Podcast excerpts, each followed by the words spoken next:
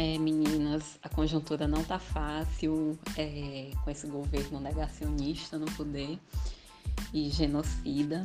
Mas assim, são tempos difíceis, mas não podemos deixar que isso nos consuma.